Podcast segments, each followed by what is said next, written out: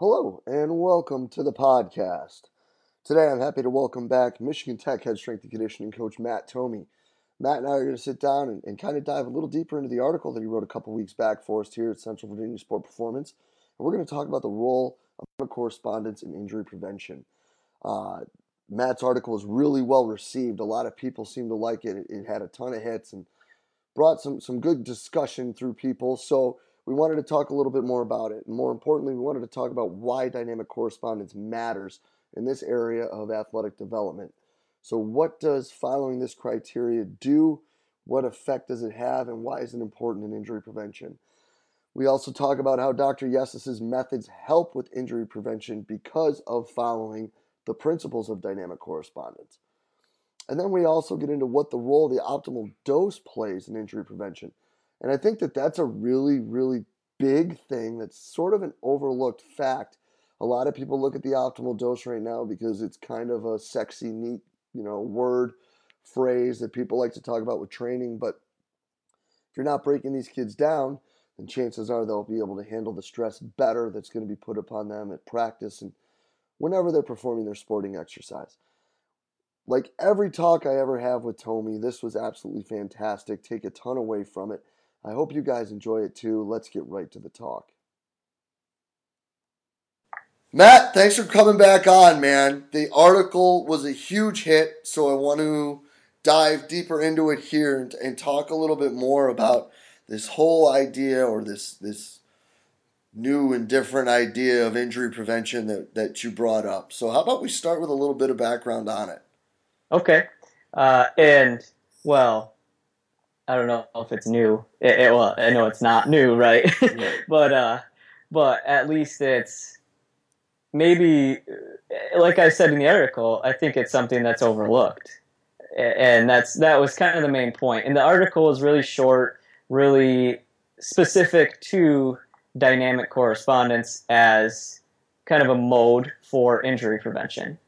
So I wanted to keep it at that. There are other factors that we can get into that relate to injury prevention, but I wanted to keep that as the main focus of or the main topic of that article, just because it's something that people don't talk about a lot. As far as here's how we prevent injuries, it's typically we use this exercise or that exercise to prevent this type of injury, but it's not as specific as dynamic correspondence, and we do this so that it relates to what they do on the field and they can handle the stresses that they're going to incur on the field. And that was kind of the main point. No, and that's a freaking awesome point, because we can sit here and do all the shoulder internal and external rotations that we want, but if you can't handle the velocity of throwing a fastball, it doesn't matter. Yeah, exactly. So talk a little bit more about dynamic correspondence, how that fits in, and where the theory has driven you programming-wise, and how it contributes to that aspect of injury prevention or reduction with your student-athletes. Okay. And, starting with the most simple portion of dynamic correspondence, same muscle groups. Okay, we're using the same muscle groups that they use on the field, and most athletes use their entire body, right? On the field. So with Doc's program, with the 1x20 program, a key focus is we're training every joint and every joint action. So we prepare the entire body throughout the GPP. Within that, we're training every muscle that's used. And then, taking it a step further, we'll take specialized exercises such as the paw back and knee drive for running, the lunges, those types of things that mimic actions that we'd see in sport. So now we're looking at the same ranges of motion. So we're not only training the hip flexors, but we're training the hip flexors as they're used in sprinting, or the hip extensors as they're used in sprinting. And, we'll not only do that, but we'll talk about the emphasis portion of the range of motion. Moving down the line of specificity for, getting more and more specific, or taking in more and more of the portions of dynamic correspondence. We'll look at the emphasis portions of the range of motion and the same range of motions that we'd see in sport. So we need to prepare them for exactly what they're going to do, right? And then getting even more specific and kind of encompassing more of dynamic correspondence, we want to look at the forces that they're going to incur. And I mentioned in the article Verkhoshansky actually inventing the shock method when he was looking for something that mimicked the forces in the last takeoff or the last impact before takeoff in a triple jump.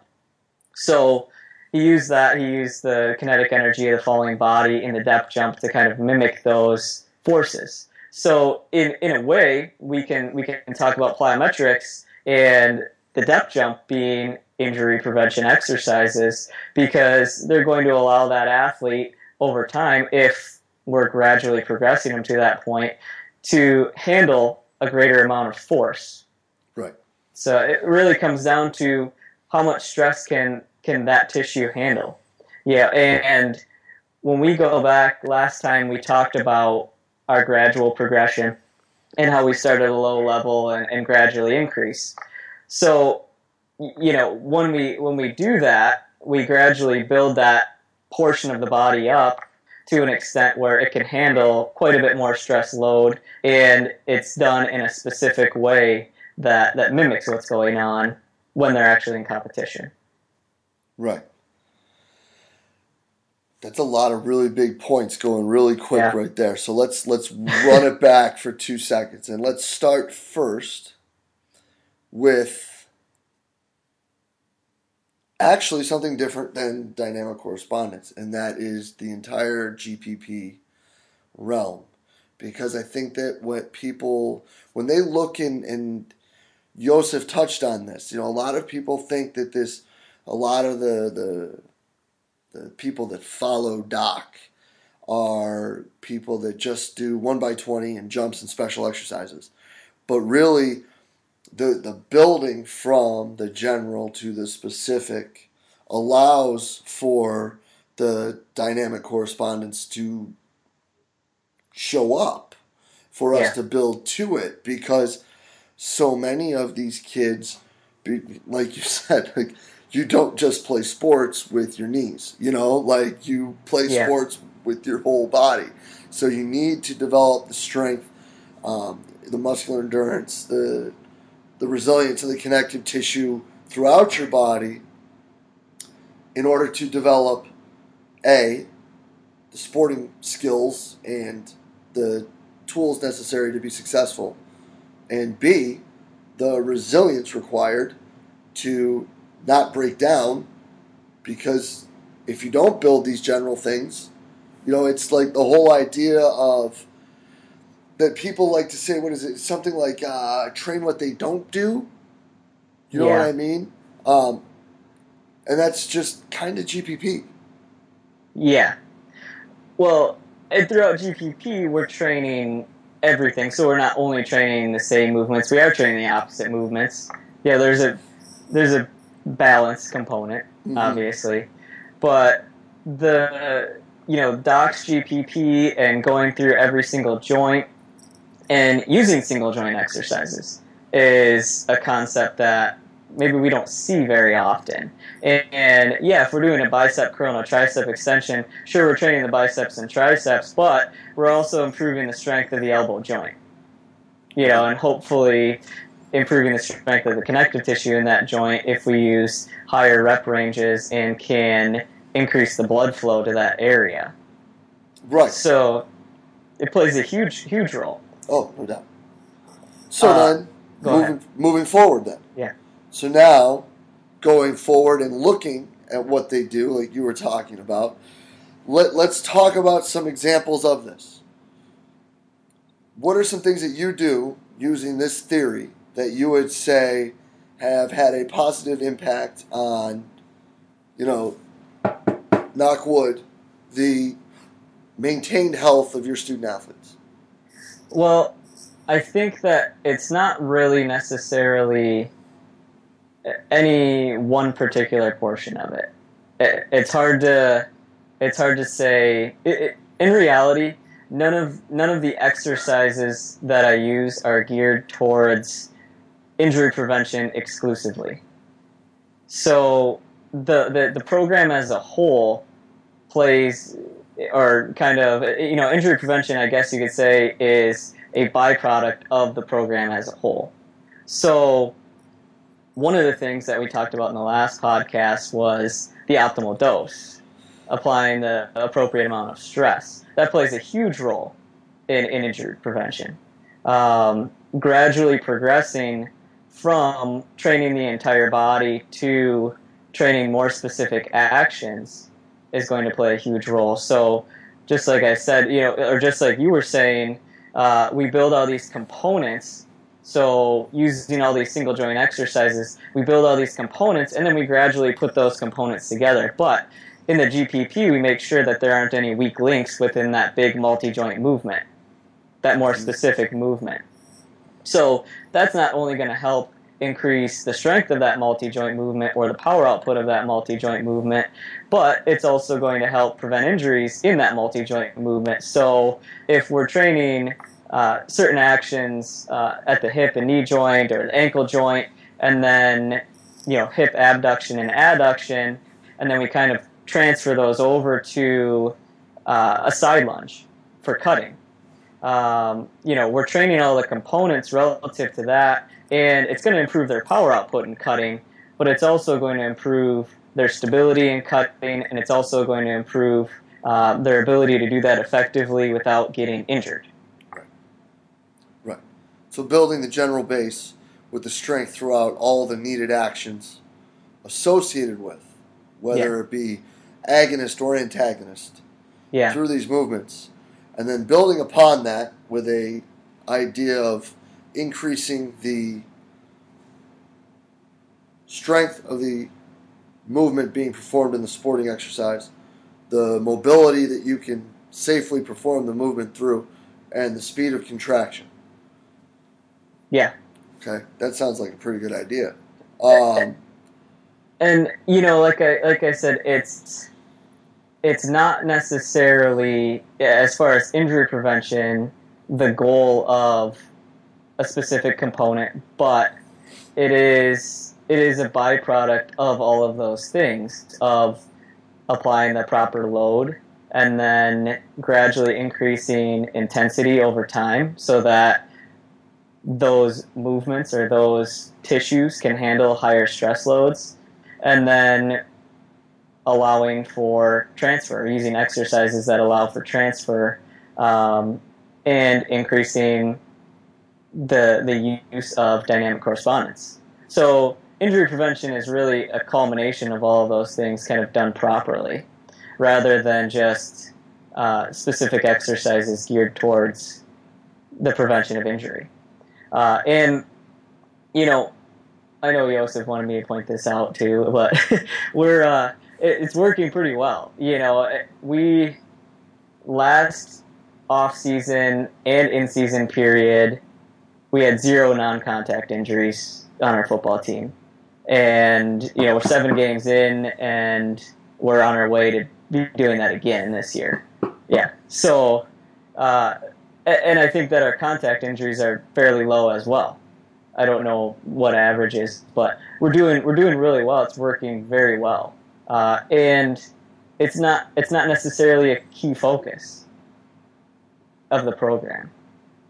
Well, because it doesn't need to be. No.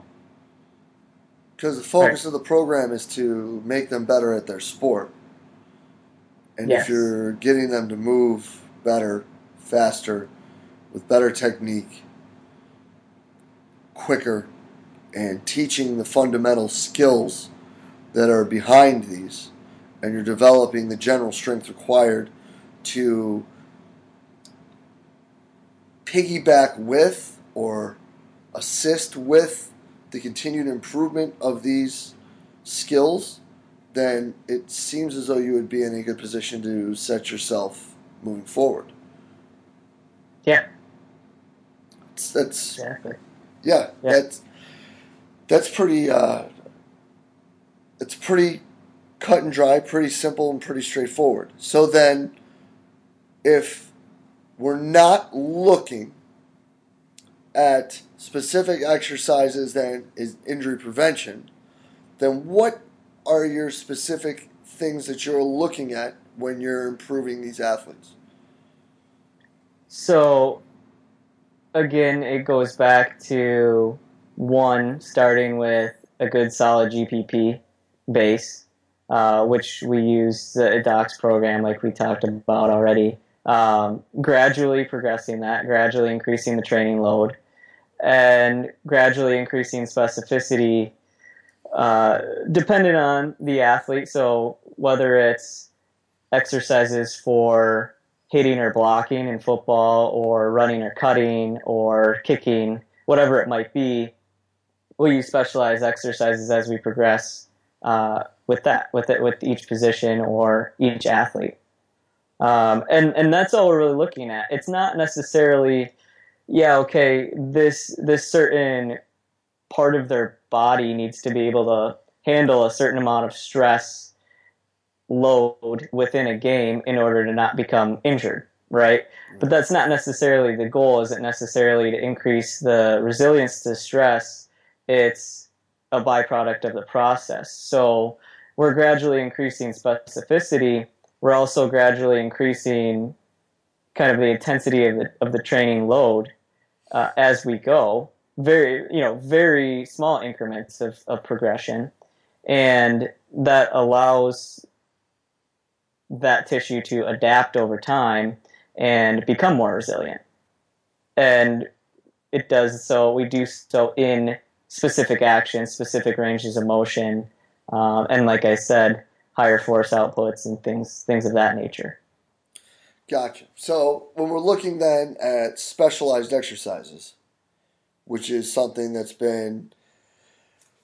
will be part of the program the whole way through, how does that change and progress as your student athletes go from freshman to senior? So with the specialized exercises, we will start them out as the freshman using the specialized exercises. And typically there it will be a set of 20, and it'll be technique. It'll be very low resistance and just technique work. We're not worried about speed throughout that period of time. And then we gradually increase from there, gradually increase the resistance. As they kind of get a handle on the technique, we'll gradually increase the speed so that becomes more relative.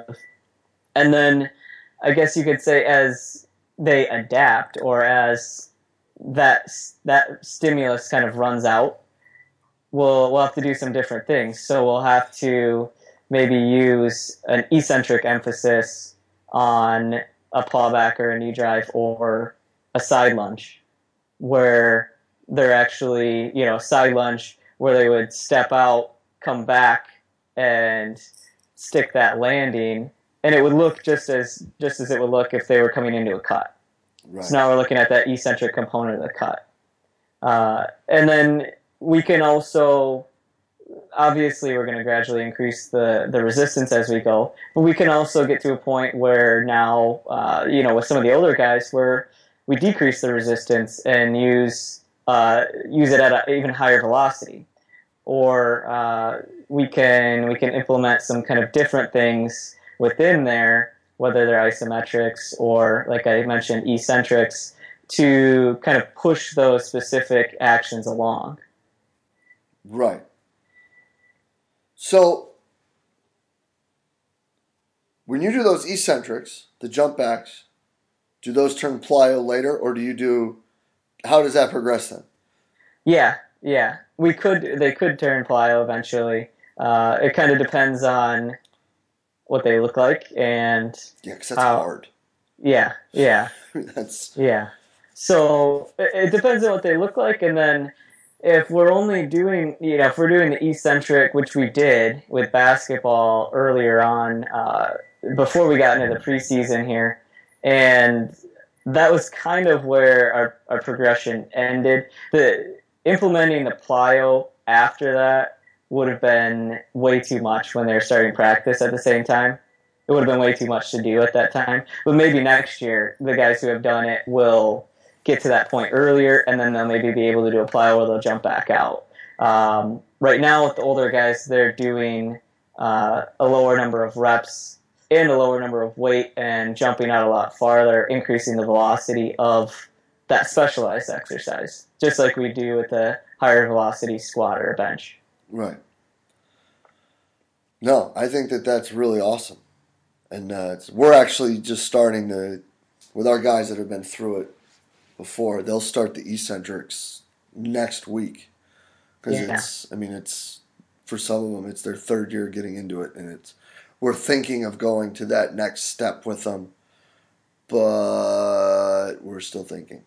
Yeah. because a lot changes. That, yeah. With any of it, and it sounds like it's hard to... It sounds like we're being really vague, but it's really hard to give specific recommendations because it depends on the situation. It depends so much on the situation that it's going to be different. It's different for the football team than it is for the basketball team. Right. Their sport's different and their practice is different. Oh, yeah. So their body shapes are very different. Travel schedules are way different. Yeah, yeah. I mean, it's even way different when we talk for just between us. Yeah. You know, we may play more games and be on the road more, but you guys are on the road more. Yeah. I mean, literally. Yeah. Our the closest school in our conference is 2 hours away, so a 2-hour drive. Yeah. So, yeah. Yeah. Ours is about a 2-hour walk. Yeah. If even that, to be honest. I think the bike riders got from us to downtown in like 12 minutes in the UCI race. So, I mean, I'm sure maybe it's an hour walk. But no, you know, and I think that the vagueness is kind of based upon the fact that there are so many things that are always so simple and so similar early on that end up being spread out later. And then we get into more specific. And I think that the idea of building that huge base every preseason or every off-season or whatever time of year you're doing it to lead from the general to the specific is one of the leading factors into that success. I think the second leading factor is the time spent rehearsing, reviewing, and perfecting is the wrong word, but perfecting techniques. Yeah. You know, whether it be the specialized exercises or special exercises just to teach them how to cut, how to start, you know, things like that. Yeah. And we're not talking like your A series and your B series. We're talking like you're going to stand on your left foot. You're going to go right, left, and cut 90 degrees to your right. And you're going to practice how you do that.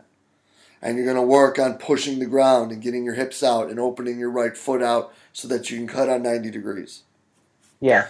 Building that to 5 steps.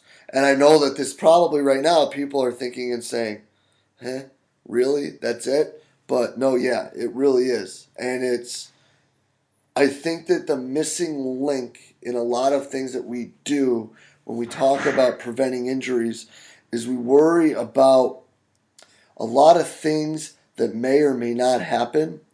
Like, for example, like the eccentric stuff that you were just mentioning, we were talking about, is very important when you get to a certain level. Yeah. But if you don't know how to, like people like to talk about eccentric stuff in, you know, landings and all that stuff in ACL rehab. But no one ever talks about how do you cut? Yeah.